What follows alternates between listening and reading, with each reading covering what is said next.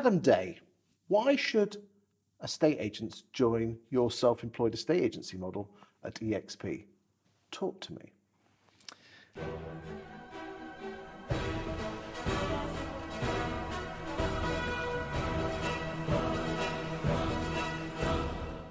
Well, this is this is sales pitch time, is it? Um, well, most of you, most of your bloody estate agents on bloody LinkedIn do sales pitches, so we might as well let you have a go. Yeah, true. Yeah, very good.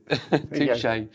um, yeah, look, I mean, I think it's. Should we know, just put a green screen at the back with a picture of you and your, your kids at your at your um, nursery at the um, at the Christmas um, play or something? Yeah, yeah, we should do that. Oh, kids on, on social media works really well. Oh, I mean, the oh, amount yeah, of clicks okay. I get on that is ridiculous. Oh dear. Come on then, let's do a quick.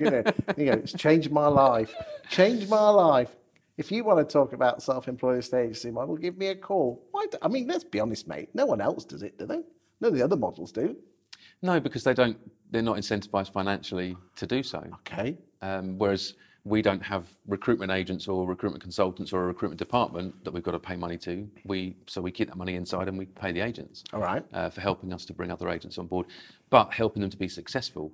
Um, this is the thing, right? So everyone talks about, oh, EXP, they're trying to recruit agents. We wouldn't be in the top 15 estate agency businesses in the country based on instructions and sales if all we did was recruit agents.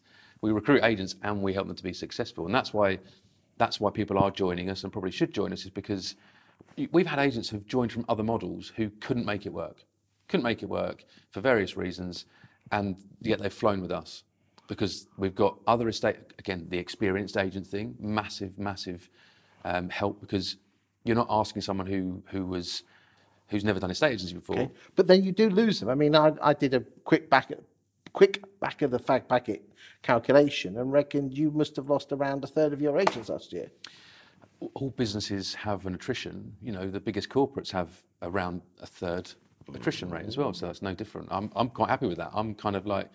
I do know there are mo- other models that have much higher attrition rates, so. I'm sure there are. I don't really monitor it too much. I'm just more interested in how we can support our agents, but um, to be successful and to not have those attrition. Because I think one of my biggest frustrations with, with the model, with self-employed estate agency, is that the agents, I think, I think the agents that leave are going to look back in five years' time and regret leaving.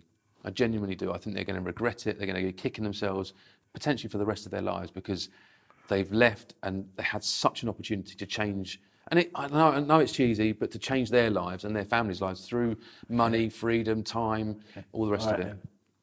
Pardon me, I just roll my eyes. Yeah, go on then. Yeah, oh, no, no, no. Uh, but joking aside, I have seen people's lives change because they went self-employed. But surely this is just uh, self-employed estate agency is just the way of starting your own estate agency because roll the clock back 10 years. If you want to start your own estate agency you just start your own estate agency.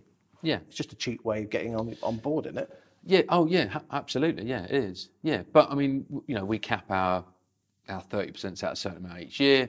Um, i think the one thing i've learned probably more than anything that i didn't think was a thing three and a half four years ago when i got the job was the power of the network if you go out on your own, on your own, you are on your own. Mm-hmm. There is very few people to talk to. You're not the, the competitors aren't going to tell you. They're not going to give you a leg up. You're not going to go and start in Hitchin and then phone up the boss of Country Properties and say, "Oh, what am I doing wrong here, Paul?" He's just not going to help you. Unlike Paul probably would, but it's very Top few man. people. Yeah, yeah. Um, very few people would.